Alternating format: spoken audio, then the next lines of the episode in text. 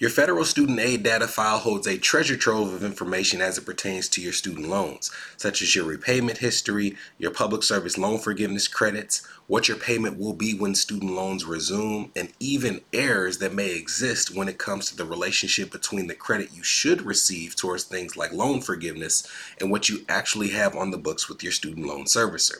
In this episode, we start the process of walking you through that file so you can understand how it works and how you can use it to get that much closer to having your student loans forgiven, reduced, reorganized, or expedited. Let's get started. Are your student loan payments or loan balances a major obstacle in your financial life? Then tune in and let's escape student loan debt. Hello, my name is Brenton Harrison of Escape Student Loan Debt and your host for the Escape Student Loan Debt podcast. We don't have a long episode for you today because what I'm going to ask you to do in this episode might, in some cases, take you a few days to complete. I don't want to give you too many tasks and overload you to the point where you don't take care of step one. So, what we're going to do today is we're going to talk about the National Student Loan Data System file that you can download that gives you the information as it pertains to every single federal student loan you have ever taken, no matter the school, no matter the loan servicer, no matter the loan type.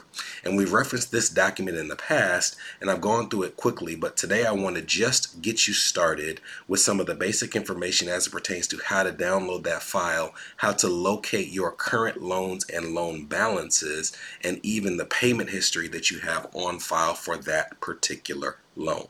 Now the short form for this file is your NSLDS file and there's only one place you can locate it and that is on studentaid.gov.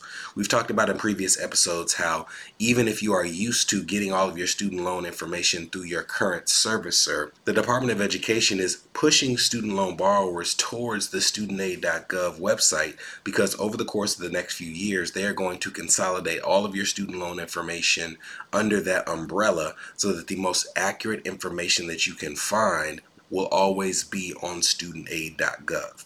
If you don't already have a username on this site, the first step is to go to studentaid.gov and register for a profile.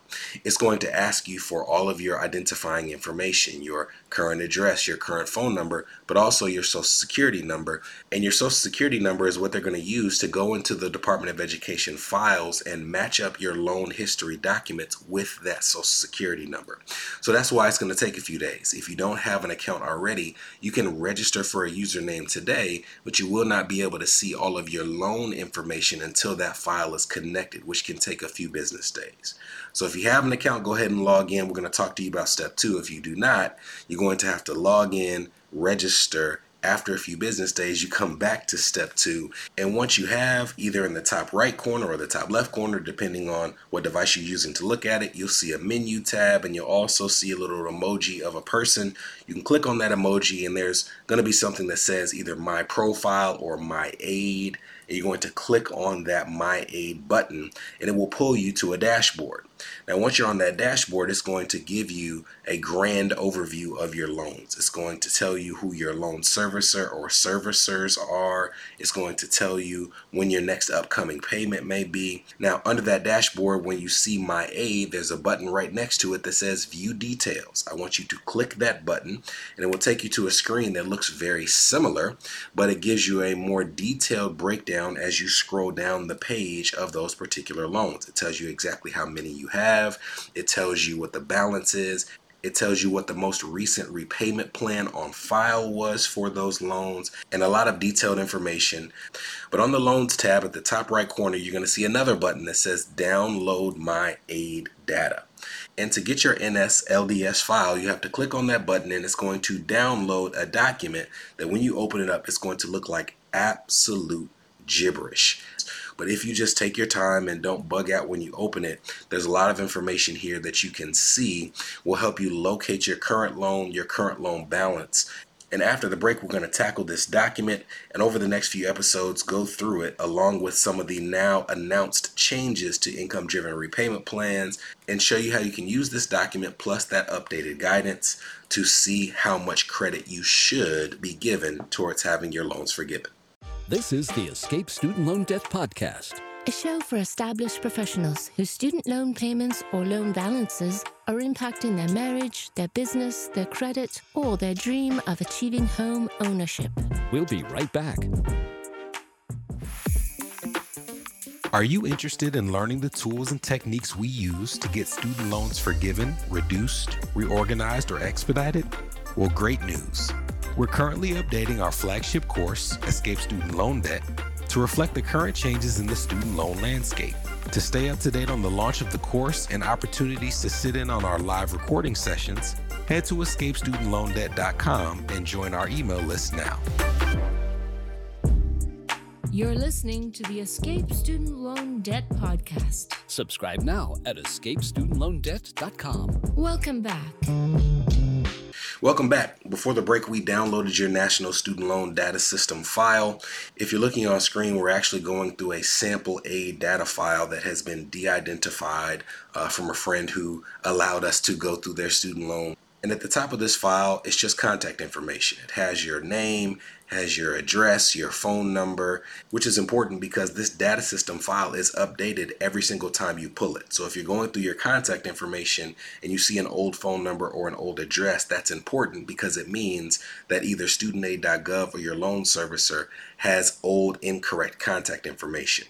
And as we've covered, when student loan payments restart, it doesn't automatically restart if you haven't signed up again for autopay. And the only way they would be contacting you is through your contact information on file. So this is just the first thing you see. If you see something inaccurate, you need to update it with your loan servicer and also with studentaid.gov. It shows all of the loans that you took out throughout the course of your schooling. So, as an example, I can see that during this person's undergraduate years, they took out a total of $25,500. But I can also see during their graduate years, they took out $135,723 for a total loans dispersed of 161,000. Now I can go and I can see how much those loans have grown to. So over the course of a decade, this person's loans that started out at 161,000 in total, they now have $275,000 in principal, about $4,000 in interest. So their loans have grown over $100,000 in a decade. This shows you the impact of having a loan payment that is too small to meet the interest on your loans. If you don't have a subsidy that's keeping that loan balance at bay, you can have them grow much faster than this. But this person has seen a balance grow six figures in a little under a decade. So, very serious thing. Now, I can also see if I didn't look at it on that dashboard, this person's student Pell lifetime eligibility used, which in this case is 0%. That means that even if they were eligible for a Pell grant, they didn't use any. So you can actually see on this document that if they are within the income limits and the student loan forgiveness program is approved, they will only be given 10,000 of forgiveness because they never took out a Pell grant during their schooling. The next section shows all of the student loans this person ever took out and their current balance. So this person took out a direct Stafford subsidized loan, which has a zero balance. Another direct Stafford loan, zero balance. Direct plus graduate loan, zero balance. Another FFEL plus graduate, which if they were trying to have their loans forgiven, wouldn't be eligible for any of the forgiveness programs as we've discussed. So if you're looking and you're saying, well, if all their balances are zero, where are their student loans? In the middle of this, I can see that they have a direct consolidated unsubsidized loan and they have a direct consolidated subsidized loan. And that is where you see the total and current balance of their loans. What this tells me is that this person probably saw that they had some student loans that were not eligible for forgiveness and they consolidated all of their loans, including those two, into these new consolidated subsidized and unsubsidized loans. So that's a good thing it lets me know that this person is going to be eligible. But if you look at your data file and you see Perkins loans or FFEL Stafford loans and you're trying to have forgiveness, this is the first place where you can see you likely need to consolidate because if you don't, whatever you see under that Stafford category that doesn't have direct in the title is not going to be eligible for forgiveness. Now that we've seen where their loans are located, we have to scroll through the history of every single one of these loans, and that is the bulk of these documents. And you can see the loan status, and you can also see the repayment history for each of those loans, even the ones that have been consolidated. And this is key to letting you know what you might be eligible for when it comes to credit so that you can line it up with what your loan servicer has on file. And as you go through these details, you can see things like when this loan was taken out. You can see when the repayment period began. You can see the actual loan that was taken out originally. This loan was about $42,000. Its current principal, because it was consolidated, is $0. And you can even, if this person is pursuing public service loan forgiveness, see the public service loan forgiveness credits that have been assigned to this particular loan. But as you go under that section, you can see the total history before it was consolidated. And you start at the bottom, you see all of these dates. For example, it tells you a loan status description where the loan was originated. This loan was originated in July of 2012. And then the next status it says is that it went into grace period in April of 2013. That lets me know that this person probably graduated in the spring of 2013 and they had a six month grace period. And I can see that because while the grace period started in April of 2013, the next status change shows it shifting to in repayment exactly six months later in October of 2013. So they started repayment in October. It was in forbearance in December, which lets me know that they probably paid one month's payment, said I can't handle this, and requested a forbearance from their student loan servicer. And their student loan servicer put them in forbearance from December of 2013 all the way to December of 2015, where it goes to in repayment again. Now, what's interesting about this is we've talked about the fact that for forbearance, your student loan servicer is not supposed to let you be in forbearance for more than 12 months consecutively.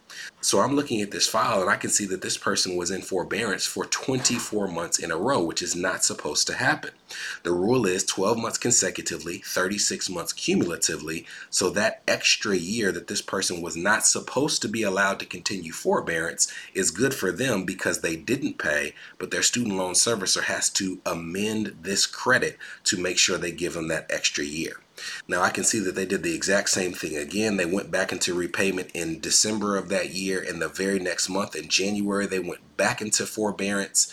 And this one was for six months. In July of that year, they went back into repayment, and then they went back into forbearance immediately again. So during this stretch, even though they're in forbearance off and on, that's how it's supposed to work. They give you forbearance for a certain period of time. Then they say you're out of forbearance, you have to request it again. You're not supposed to be able to go straight through. And that's what this person did up until 2019 where they went back into repayment on August 16th of 2019 and on August 23rd 6 days later you can see the status change to non-defaulted paid in full through consolidation loan. So this person went off and on into forbearance never really had a period where they paid their loans. And when it came time to pay their loans they just consolidated them which tells me that they're saying now that I'm about to start paying I want to make sure that I'm getting credit every month towards forgiveness. And the only way they could do that is to make sure that those Stafford loans were lumped in with their direct loans through a consolidation loan. Now, this person, now that they've seen their payment history for their old loans, they scroll all the way down this document and they keep scrolling, keep scrolling, keep scrolling, keep scrolling. It's a long scroll because they had so many loans, but eventually they're going to get down towards the bottom of the page and they're going to find their direct consolidated unsubsidized loan and their direct consolidated subsidized loan, which have their current balance. And in the next episode, we're going to start here with this student loan data system file showing you what they have for what you currently owe, including public service loan forgiveness, and how this will apply to the newly updated rules for income driven repayment plan. See you then.